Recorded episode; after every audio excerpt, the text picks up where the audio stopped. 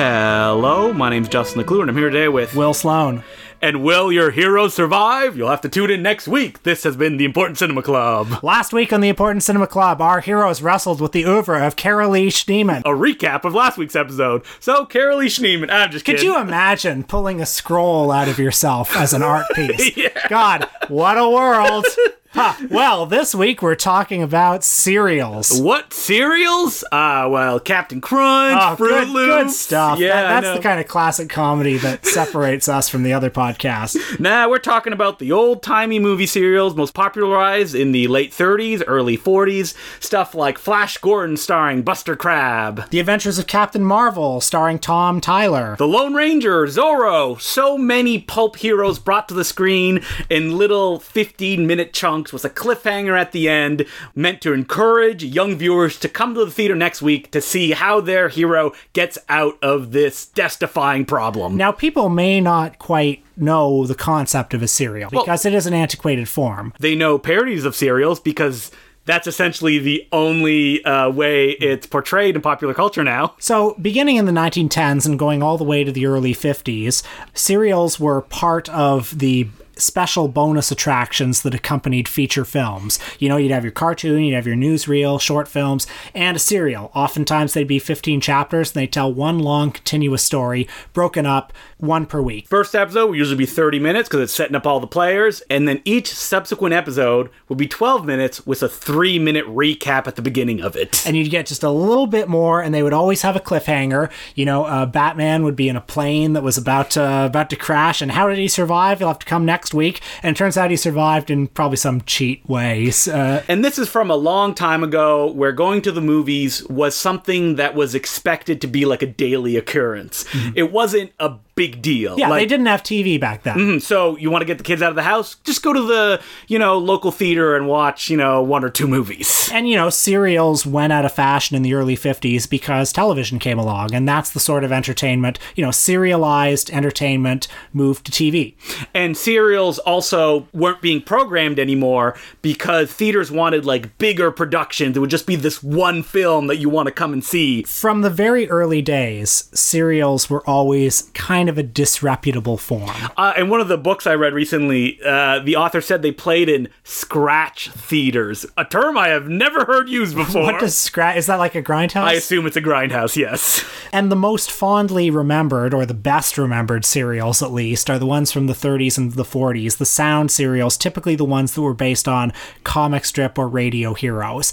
Uh, Superman, Batman, Dick Tracy, these characters had their screen debuts in low budget serials. But even before then, in the silent era, listeners may have heard the name Perils of Pauline. Uh, there was the Hazards of Helen. Uh, as you may be noticing by these titles, women were usually the stars in the early silent serials when uh, it was probably a little bit disreputable to be an actor. So women had the main role. And then when sound came along, women were kicked to the curb and it was about manly men who had action and adventures. Yeah, the early serials. I think the very first serial is What Happened to Mary from 1912, which came out of the Edison Company. And, you know, this was three years before Birth of a Nation. So the concept of a feature film was still in its infancy. And the Edison Company said, well, people probably can't sustain their attention for a whole, you know, 90 minutes, two hours. So we'll split this long form story into a bunch of chapters. You know, feature films survived and thrived, and yet the s- serials continued as a popular form of entertainment in their own right. Those silent serials, typically they would be about, you know, some naive uh, but lovable young woman who's had an inheritance, and there are these dastardly distrustful men who are trying to steal the inheritance from her. This is where that archetype of like a Tying woman- her to the train tracks. Yeah, yeah, yeah. Putting her in front of a buzzsaw. the action and adventure and science fiction and especially western genres dominated serials in the 30s and 40s westerns because they were cheap to make and you know it's interesting these serials like they existed on the fringes of Hollywood. Many of many of the big studios had their like shorts department and their B movie departments, um, that made these films, and there were also Poverty Row studios like Republic that made these films, and they kind of had their own star system. So there was, you know, as you mentioned, Buster Crabbe. There was Kirk Alyn who played Superman. There was Ralph Byrd who played Dick Tracy, and Ray Crash Corrigan from Undersea Kingdom. Even Gene Autry uh, got a start in serials. Uh, the singing cowboy himself. There were a number of future stars who emerged from serials, including Boris Karloff, Bela Lugosi. Bela Lugosi. Well, Bela Lugosi uh, is an example of a star who sort of fell down into serials. right. And you know, in the 30s and 40s, many of the serial directors were like old silent film war horses who you know had fallen out of fashion and just wanted to work. You know, as long as you can crank them out really fast. A lot of these serials were also directed by two people because one of them could prepare the next day's shoot while the other one was shooting. Yeah, this is not a form where uh, there, there were people who were, were very precious about like their auteur status. But before we get to the classic serials, as most people know, let's jump to France to 1915, where uh, Louis Feuillade is directing a little serial called Les Vampires, which, if you're listening to this, you have seen some of its iconography somewhere in your travails through the world of cinema. But you probably haven't seen the whole thing because it's eight hours long. Eight hours long. Yes, you feel those eight hours too. So I mean, I, I've seen most of it in my life. Um, I did. I only revisited parts of it for this week. This is a piece of work that the French critics went bananas over because to them it illustrated this kind of surrealistic, almost dada take on the world, where Le Vampire is about a reporter who's trying to crack this uh, ring of criminals called the vampires, and essentially anybody can be a vampire, and any object could be poisoned, or it could also be a door leading to somewhere else. and it's a world that is in constant flux where nothing is what it seems. Unlike, say, D.W. Griffith, who was working around this time and whose camera work was very, you know, ostentatious and showy, Les Vampires is often quite static, um, but its compositions are sort of dense and imaginative, and also, you know, I think there's there's you know, as you mentioned, this is a movie that uh, the surrealists love, and it was an acknowledged influence on everybody from Louis Buñuel to Alain Resnais to all the way to Olivier Assayas, whose film Irma Vep is a direct homage to it. Uh, I Irma Vep, wait a minute, that's an anagram of Les Vampires. I think there's something about these images. Like because they're quite static, but because what they depict is so bizarre, um, you know, these people, the you know the the sexy woman in the skin tight Catwoman like outfit, uh, or just just strange and disquieting things like severed heads, uh, or or the uh, abandoned wartime era streets of Paris. You know, because it's static, you sort of come towards it. It's you know like uh, I don't know, maybe I would be wrong to compare it to the uh, spiritual style that Paul Schrader describes, but like you Transcendental. yes, a transcendental style. But there's something I think that's kind of like participatory about When you watch something like this that's eight hours long, and most people now will be consuming it in that form, it is much slower than even the 40 serials. So you do have to let yourself be kind of lost in it. Mm-hmm. Otherwise, you're going to get bored really fast. And what's interesting about Les Vampires is it, it almost decompresses as it goes along because at the beginning you're getting these 10 15 minute little segments. It's 10 episodes in total and as it g- goes along each episode is stretched longer. And it kind of bummed me out because it felt like that 15 minutes of content was stretched over an hour. And the highest points for me were about midway through the first four hours. You know, one of the reasons I was interested in doing this topic, serials, was the fact that we consume serials now, those of us who do consume them, which Not you. are, are not not generally me and not many people will consume them like maybe over two nights or Mm-hmm. something, like almost like a feature film. And that's not how people watched them at the time. They were uh, watched once every week, probably miss a couple chapters, you know. Yep. Who know, who knows? it doesn't really matter like only the first and the last chapter are really all that important it's about the journey yeah um so like we're consuming it in an entirely different way and and that's like a fascinating experiment i, I dug up this quote from the new york review of books by geoffrey o'brien uh, from 1998 talking about les vampire he says a serial works on the viewer not only while being watched but in between times it piles up suggestions and leaves them suspended so they can filter through days of recollection and anticipation, through dreams haunted by its personae, through moments of reverie in which the mad involuntarily rearranges half remembered fragments. And I mean, that's kind of how I remember serials, you Well, know? I mean- like it's all a big soup. like you said, because television came around, they just their form changed, right? Goes to 21 minutes. It becomes even more uh, repetitive because you want to be confronted with something that you know every week and not to be challenged too much. And it, there can't be too much of a cliffhanger because everything needs to reset so you can just catch them out of order. That's something that was interesting about serials is that they did have that story run from point A to point Z. And while there was recaps at the beginning, it just made the assumption that, oh no, you've probably seen the other parts. Doesn't really matter, but here you're thrown into the story. You know, there were two serials that I watched as a kid and hmm. enjoyed. And I'm guessing they're probably the two serials that are watched by the most people right now. Yep. Just because they have the most famous character, and that's 1943's Batman A terrible serial. and 1949's Batman and Robin. Not that much better. no, well, uh, Robin is still in both of them. You may know 1943's Batman as the most ill-fitting um, suit to appear in the Batman saga. and also the most racist Batman adventure. Yeah, at the time he's fighting the Japanese, and oh boy, they're portrayed exactly the way that you think they would be portrayed in a film made by a Poverty Row studio in 1943. So this week I revisited 1943's Batman, uh, and I would like to talk about it a bit because I invested three and a half hours into watching. You it this watched week. All of it? I watched all of it, and it was a, just a nostalgic. Didn't you get enough? Like, did it come back to you? Did you like remember parts that you would play on? I'm sure the Walmart long play VHS. yeah, that's that was what I had actually. Um, you know, it was an interesting kind of nostalgic experience watching it. I mean, I was watching it thinking, what did I get out of this as a kid? Batman. That's Bat- what you got that- out of it. That's what I got out. Like I was an uncritical consumer of Batman, Hmm. anything Batman. And in fact, the fact that it was in black and white and it was sort of slow and dark and hard to look at, Is it adult? yeah, it made it kind of interesting. Citizen you know? Kane, Batman, one and the same. yeah.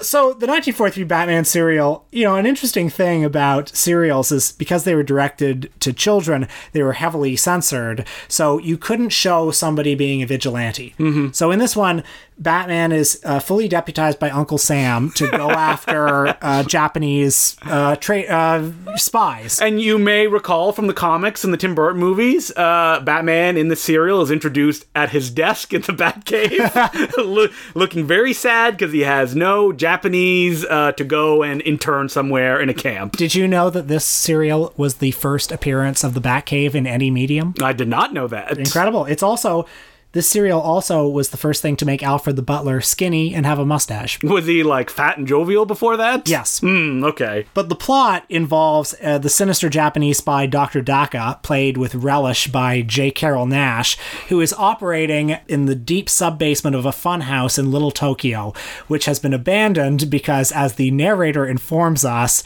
a wise government rounded up the uh, uh, slur, slur, slur. yep.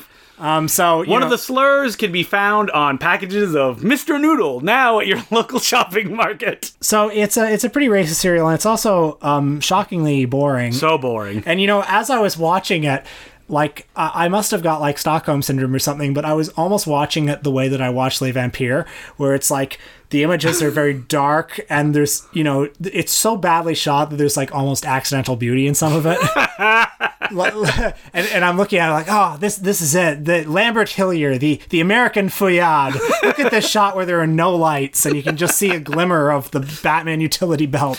So I think uh, 1943's Batman is a good, good example of the people making this serial, the directors, the writers, the producers going, it's for kids. Who cares? Just mm-hmm. shit it out there, and it doesn't really matter. Mm-hmm. The flip side to that would be Republic Pictures. Now, we've spoken a little bit of Republic Pictures, I believe, in our Poverty Row episode. Not enough though, because they're the best Poverty Row studio. A hundred percent, and they were known as the best serial directors, bar none. Even better than companies like Columbia or RKO, who only did one serial that starred Lon Chaney Jr. Because Columbia, who made the Batman and Superman serials, because they were a big studio, they didn't care. Do you know that Republic actually lost the rights to the Superman series because I believe whatever form DC Comics took at that time wanted more creative control over uh, what Republic wanted to do, and Republic went, "No way, we don't want to do that." They actually changed the scripts they had written for their Superman to something else. Then a few years later, almost like an fu to DC Comics, decided to take the Superman ripoff, Captain Marvel, aka now known as Shazam, who at that point was not owned by DC Comics, was an independent uh, comic book publication that was selling better than Superman at that time, and to make their own version of it. And people should note that Captain Marvel, or The Adventures of Captain Marvel, as the serial is known, was the first portrayal of a comic book superhero on any screen. That's right, 1941. It beat Batman to the screen by two years. The Adventures of Captain Marvel is out now on a on a newish Blu-ray from Kino, by the mm-hmm. way, and it's a, a real treat. So this is a serial directed by John English and William Witney. Now, John English worked on a bunch of serials, he directed a bunch of westerns. He's not held in much acclaim. William Witney is the king of serials. He is essentially the director that when you talk about great serials, his name is attached to them. Whether it be Spy Smasher, Dick Tracy Returns, he approached the serial as someone who genuinely cared. He talks about that he started very young in the industry. He started like all the great Poverty Row filmmakers as an editor, and he would work on these serials and he would see these stuntmen do these uh, fight scenes that were just improvised. The stuntmen would just go at it, break a bunch of stuff over their heads until all of them had fallen down. By the way, that's another problem with the Batman serial. The hmm. fights in it are so bad, and like Batman's cape keeps getting fucking messed up and falling off. The Batman serial directly inspired the shitty fights in the Adam West Batman.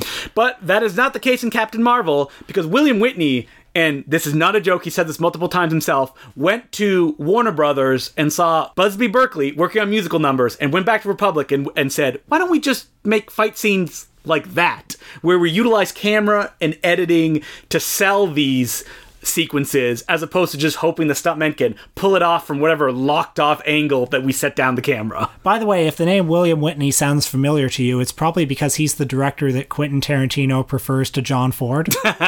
That sounds like Quentin Tarantino was uh, shooting his mouth off at the time. being deliberately provocative. But yeah. William Witney is He's a great director. He's a genuinely great director. I actually only heard about him when I was reading a book written by Patreon subject Bertrand Tavernier, where he was interviewing Quentin Tarantino, and they were talking about William Witney and films like Paratroop Command and uh, Darktown Strutters. William Witney also did all the best Roy Rogers westerns. All the Trigger movies, like uh, uh, Trigger Jr. and uh, uh, the the Golden Stallion, I think it's called. if you look at his filmography, there's like a hundred just kind of like generic looking westerns, but Witney just brings his all to everything he does. He's a good action director. So Captain Marvel is, uh, I mean, if you guys aren't lining up for uh, the new movie coming out in two weeks, you don't know the story by heart. Because uh, remember, folks, Captain Marvel is not the Captain Marvel you know today. Captain Marvel is Shazam. Shazam, yeah, they changed the name. yeah, to Shazam, and that's and so it's about a. I want to say a young boy played by a 20 something year old man named Billy Batson that is given by the gods the ability to turn into a big muscle man by saying the word Shazam. He's struck by lightning and then he beats up the bad guys. The plot begins with an archaeological expedition to Siam, where a powerful device called the Golden Scorpion has been found, and if all of its lenses are aligned, it will shoot a ray blast that uh, uh, of enormous strength. It can make gold, it can set off volcanoes, it can disintegrate people, a very popular weapon in lots of serials. And folks, you're going to see a lot of this as Yep. the serial goes on. But the scientists who discover it think this is too dangerous. We all have to take one of the lenses and take it back to our homelands. Well, enter a villain, also known as the Scorpion. He's got a big um, a hood that he wears over his face. a classic uh, serial villain, the kind of masked foe who has a deep booming voice that is usually not the actor who is revealed to be the villain in the final part where they pull off his mask. And also, coincidentally, it is during this journey to Siam where the young reporter Billy Batson uh, discovers this uh, old wizard, I guess. Yeah, this- yeah, his god who gives him the powers of Shazam. Now, if you watch all of this in like one or two sittings, as Justin and I did, um, it gets quite repetitive. And, you know, I, I, was reminded that actually that's probably a reason why I liked the Batman serial so much as a kid, because when you're a kid, you enjoy the repetition. Mm-hmm. You enjoy the formula. Well, I, I, feel like, as opposed to some other non William Witney directed serials, at least Shazam is like tiring in the way that like riding a roller coaster for three hours would be tiring. The, the characters never stop to take a breath, they're always running from scene to scene. None of the serials start with like, ah, it's been a few days since this happened, now let's go on to the next adventure. It's like one constant straight line with the cliffhangers being the endpoints. And reading William Witney's biography, which has a very convoluted name, it's like in a door, out a door, in a fight, I'm the guy behind the door, something like that. Uh-huh. He talks about the writers would start with the cliffhangers and then write the story around those, which is hilarious to me. One of the reasons The Adventures of Captain Marvel is so beloved is because it had relatively sophisticated special effects for a, for a serial. Yeah, they were done by uh, the Lydecker brothers, Howard and Theodore, who kind of for the first time put a flying man on screen. So the stuntman, not Tom Tyler, but the stuntman's name was Dave Sharpe, and he had this unique ability to, you know, jump off a building and like put his body in a, a rigid, uh, like erect form uh, not not his penis. His body, yes, that's right. His body, and to make it look like he was flying before he plummeted. Oh, I thought you were uh, making a joke about the fact that they built a giant, rigid Shazam dummy that they threw through the air. So, okay, they had this stuntman who could get it, who could contort his body in ju- just the right way as he jumped, and then it would seamlessly mm. cut to this rigid Shazam uh, dummy. Yeah, it looks okay. It looks good. It, it's in fun. the wide shot, you got to consider this is 1941, and there's also some really good rear projection work mm. of Tom Tyler like flying as Shazam, and that same stuntman was I mean, according to some interviews that I heard, one of the first people to make a personal size trampoline so he could jump out of frame. And when he comes into the shot, he comes down on the villains as if he's coming down from a flight. There's a lot of other fun special effects too. Like there's that scene where he's in a cave and the lava. Mm-hmm. Uh, he, right towards the camera, like yeah. the miniature as it just overtakes him. And it all looks kind of cheesy in a very, uh, very lovable way. yeah, you could tell the people doing it actually care about what they're doing and they're just not like shitting it out. They want to entertain and thrill the people who would come and see this. And you know, Tom Tyler in that skin tight costume. Oh, mama. and uh, Tom Tyler, who doesn't have any dialogue, supposedly because the producers uh, hated his voice. He has a little speech at the end that he kind of struggles through. and, you know, this is the beginning of superheroes. And just like, you know, the Pulp Era Batman, Shazam probably has a higher body count than the villains in this film. He mows people down with a machine gun. Something that I like about this serial is it does kind of feel like a like it, it's mostly shot around I guess like Bronson Canyon mm-hmm. and uh, other sort of rural locations in California, and it just looks like a bunch of like stuntmen and uh, D-list actors, you know, running around uh, like children in a backyard. sure, okay. I think it's a little bit dismissive. No. I think it's quite charming. Like, yeah. like it's a it's a very likable film. Somewhere William Witney rises out of his grave and he's like, "I'll show Will." Uh, very competently filmed. I, I would say it's better than competently right. filmed. I really like The Adventures of Captain Marvel. Yeah, and William Witney would uh, after this he would go on to do a bunch of Mountie serials, which was like really popular in Hollywood around this time. Before kind of transitioning to mostly feature westerns, and uh, as his last film was a exploitation film parody, Darktown Strutters. So while serials in this specific form uh, obviously went out of circulation, the, the the idea of serialized entertainment itself has never gone away. I mean, people often mention that the Marvel Cinematic Universe right now is uh, sort of similar to the old old time serials. You know, mm. it follow it follows that serialized format where they have sort of cliffhangers and one leads into another one. And you want to know what happens next. I mean, the obvious difference is that the Marvel Cinematic Universe is like at the forefront of the popular consciousness right now, whereas these movies were regarded as time killers for indiscriminating children.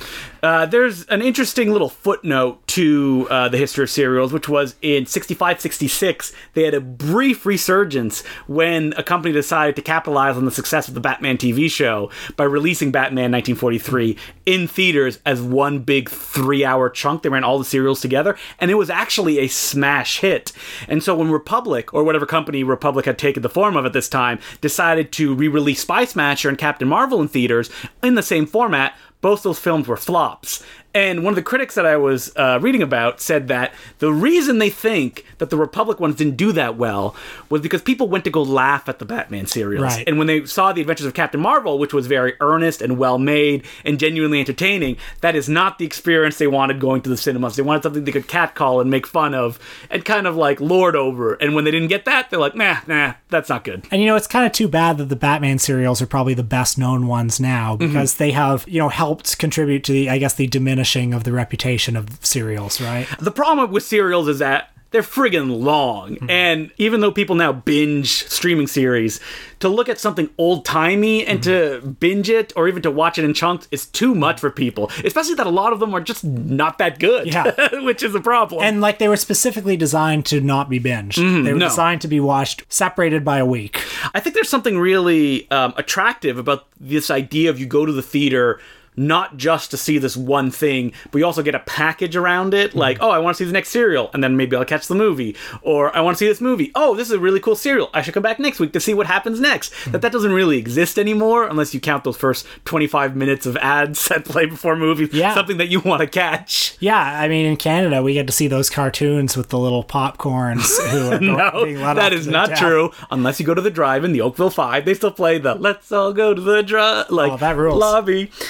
Uh, what I'm trying to say is that a millionaire should give us money to make serials again, and we'll put them in front of movies. It would be hard to tell the story chronologically because people aren't going to see one movie and then the next movie and then the next Well, movie. you're just gonna have to recreate that need to go to the movies like they used to be in the 40s, trying to ignore the fact that you have the internet, you have television, you have movies at home. I think we can do it. Let's do it. Okay, this is our mission. This is what the Important Cinema Club is gonna do. Bring back cereals.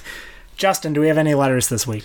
Yes, we do. And as per usual, you can send us uh, questions, comments at importantcinemaclubpodcast at gmail.com. And don't forget to go and rate and review us on iTunes. So, our first letter is from Jeff Wood, and it goes The Return of John Landis. Hi, pals. I know you are also obsessed with the movies that made me. So I'm wondering what you think of what seems to be the grand comeback podcast tour of John Landis on that and the Mick Garris show. I'm not suggesting you should be in exile, but the weird story about how his reputation suddenly returned 10 years ago, and then the brief discussion of the Twilight Zone reboot made me want to awkwardly look away from my monitor at work for some reason. I understand if you're already spent after talking about John Landis so much on the episode that you dedicated to him. Anywho, love this podcast and then also some of your side projects. Keep up the great work. Will, did you listen to the John Landis episode of the movies that made me? And by that I mean, did I send you a text message in the morning saying, oh, John Landis is on the movies that made me episode? I thought I sent you that text message. yeah, maybe we both did at the same All, time. all that matters is we were both very excited that John Landis was on one of our favorite podcasts, The Movies That Made Me. Wait a minute. Didn't John Landis commit manslaughter when he worked on the Twilight Zone? Um, I believe he was acquitted by a jury of his peers. but yes, Yeah, he did. yeah, we talked did, about it on the John did. Landis episode. Well, you know, people uh, contain multitudes. They do. And John Landis is someone who's been friends forever with Joe Dante. And I don't think anybody uh, that I've listened to on a podcast knew movies more than those two guys. I mean, you know, this is the thing. Uh, I mean, just because John Landis is guilty of manslaughter doesn't mean it's not also fun to listen to him talk about movies. Mm-hmm. Um, these two truths can coexist. it is weird when John Landis asks, "Why wasn't I asked to be on Jordan Peele's new Twilight Zone uh, TV show?" Oh, I can think of a reason. yeah, John, I I think I have some reasons we could share with you. John Landis is a guy who I like. I really enjoy hear hearing talk about movies. Yes, I do too. And as far as a career resurgence, I don't I, know. when's the last movie he made? Uh, know. Burke and Hare. Burke and Hare, yes. And other than that, I, I think maybe he's worked a little bit in television. I mean, John Landis was sort of an interesting case because, like, he had that Twilight Zone manslaughter case, and then all of a sudden he was back with Coming to America and the thriller video. Yeah, it's like nothing happened. Yeah. And he just went right back to work. And I mean, we talked about it on the episode, but he was like very dismissive of his role in that like accident Yeah. that killed Vic Morrow and the uh, boys that were on the set of that film. Yeah. So uh, yeah, sad thoughts. But uh, movies that made me fun podcast to listen to. Yeah. Even though John Landis just launches into a story unrelated to anything going on, and you can feel Joe Dante being like, "Ugh, come on, come on, John. Like, let's get back on topic." You know, I would love for Joe Dante to be my friend. I mean, I think there's an episode of our uh, podcast that has exactly that title. and yet, does he reach out? No. no, he hasn't. Has he ever liked any of our tweets? No. Very sad. I, uh, we'll keep working on it. Listen, Import Cinema Club, we're going to bring serials back, and we're also going to befriend, more like an acquaintance, Joe Dante at some point. But I don't want him to hear this. no, no, that's embarrassing. Yeah. So this week on our Patreon, we uh, talked about a very little seen film that we believe deserves more attention. James Cameron's Terminator 2.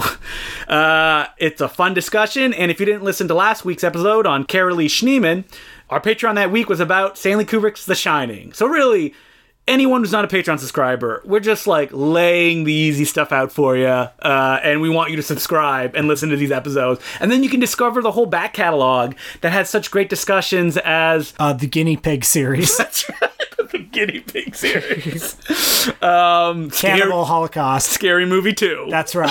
all the good stuff, All the classics. as lo- along with The Shining and Terminator 2, which you can now listen to uh, by becoming a Patreon subscriber for $5 a month at patreon.com slash The Important Cinema Club. Because what is, like you said, the serial other than the action blockbuster? Next week, speaking of action blockbusters, we will be talking about one of the most acclaimed documentary filmmakers of all time. Yes, I refer to Frederick Wiseman. High School himself? That's right.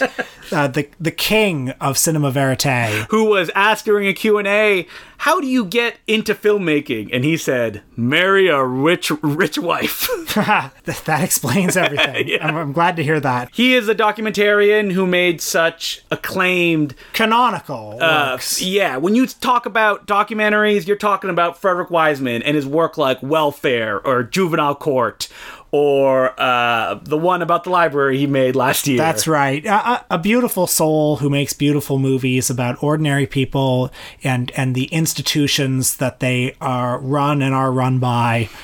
I'm glad that his films really reveal all this evil stuff and they just stop happening, right, Will? That's right. Right? So we'll be talking about his landmark film, High School. We'll be talking about Titicut Follies. Is that how you pronounce that? I've Man, never, I don't know. I kept typing it into Google and writing it incorrectly. I've never actually said that title out loud. Yep. You don't say it with all your friends when they're like, ah, you got any good recommendations? And you're like, oh, yes, of course, Titty Cut Follies. Yeah. And we'll be talking about one of his longer films too. Mm. Uh, which one? You'll have to tune in to find out. So that's what we're doing next week. And until then, my name's Justin Decloux. I'm Will Sloan. Thanks for listening. Justin, you're a true soldier of cinema. Mm, that's me. Like you're the kind of guy who will travel uh, great distances. Like, like, like it, it doesn't matter if we want to go to Rochester, we want to go to Etobicoke, we want to do something to, just to see a movie. You're you're there. As long as I have enough money to go there and or a ride. That's In right. This case, I had a ride and we're going to Ottawa where my parents live. So, man, taken care of. So last weekend you did this uh, incredible marathon in Ottawa at the Mayfair Theater, I believe. That's right, the one uh, run by Lee Demarbre, director of Jesus Christ, Vampire Hunter. A one screen, like, not Toronto doesn't even have any cinemas like this. It's actually kind of like leveled, so there's like stairs going up. oh, nice. So you, no one will ever sit in front of anybody else, and it has like um, the balconies, like near the theater. It's just a beautiful looking old timey movie theater. The perfect place for uh, Ben Ruffett's The Hamilton Trash Cinema to show eight movies in one 12 hour go. And what movies are we talking about here? Are we talking about I don't know, uh, cult classics like Phantom of the Paradise, Phantasm. Princess Bride? No, uh, we're, We're not talking, those. about, uh, movies like Dream a Little Evil, Scream Dream, Mutilations, Soul Tangler, Blood Hunter, uh, Satan's Place. Movies that you're like, well, I've never heard of those. Mostly because they were regional films that were released only on VHS in limited quantities.